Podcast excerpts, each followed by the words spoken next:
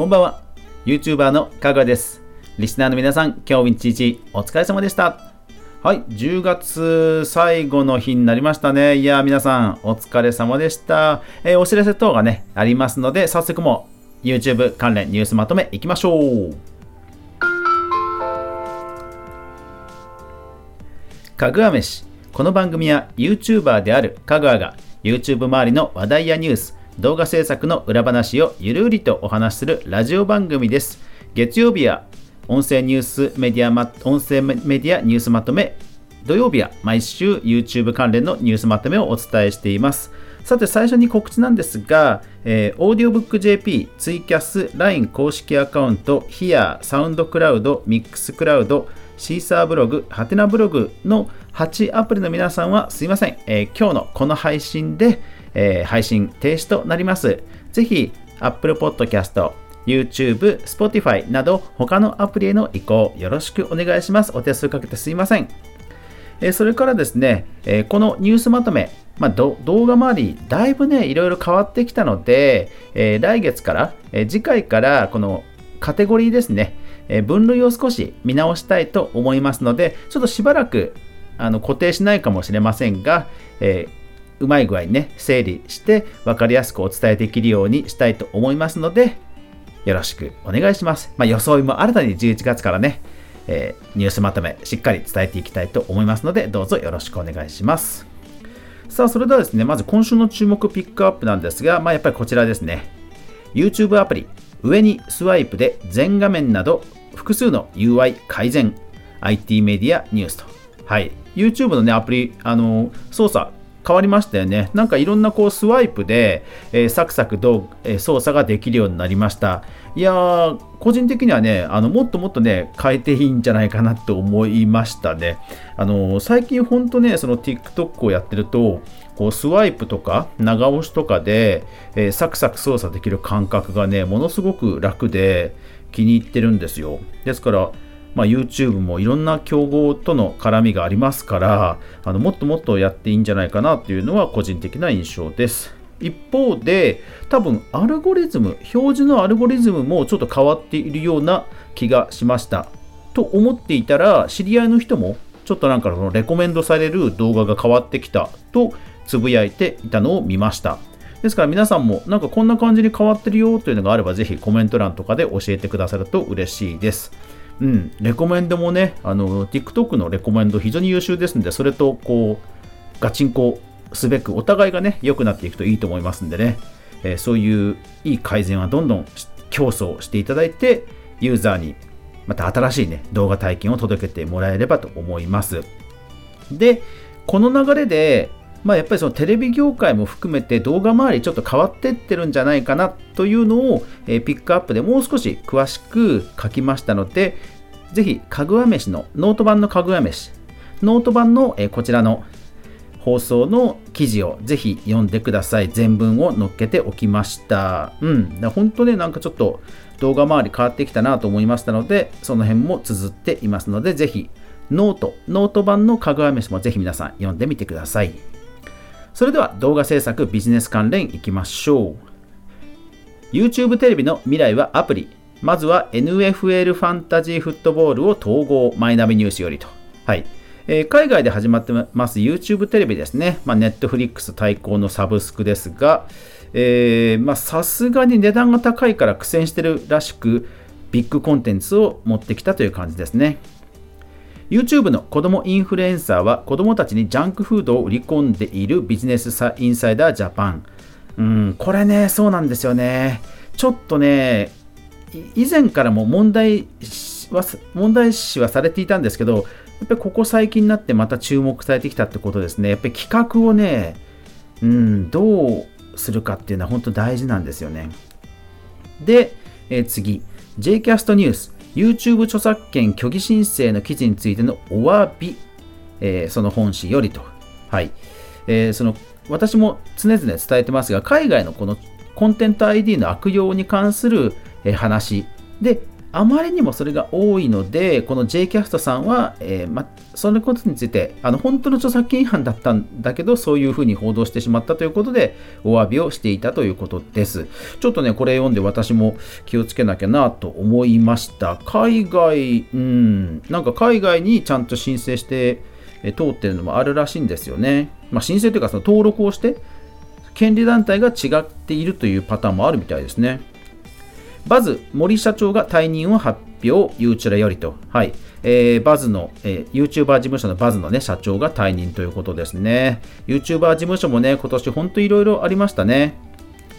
えー、伊勢谷事件の二の舞御免、えー、伊藤健太郎容疑者釈放で東京湾岸署が対策と。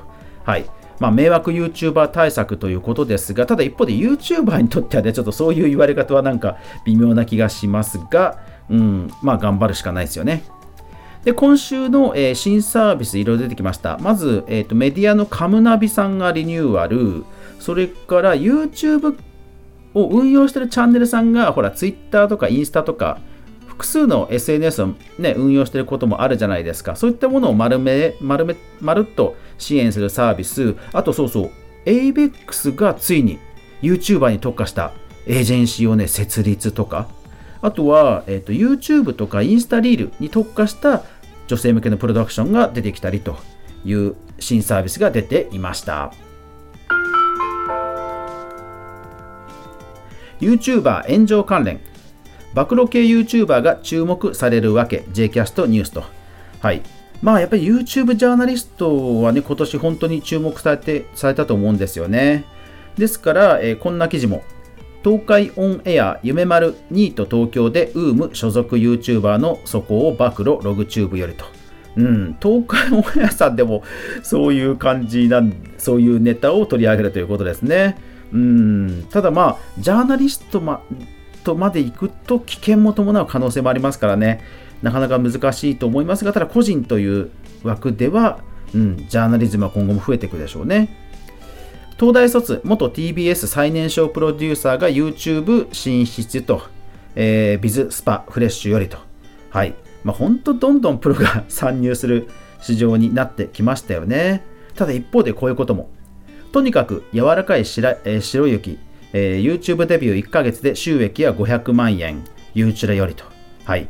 まあ、かなり際どいセクシー動画で、えー、まあ、本田翼さん並みに、再生回数とチャンネル登録者数を荒稼ぎした、えー、チャンネルなんですね。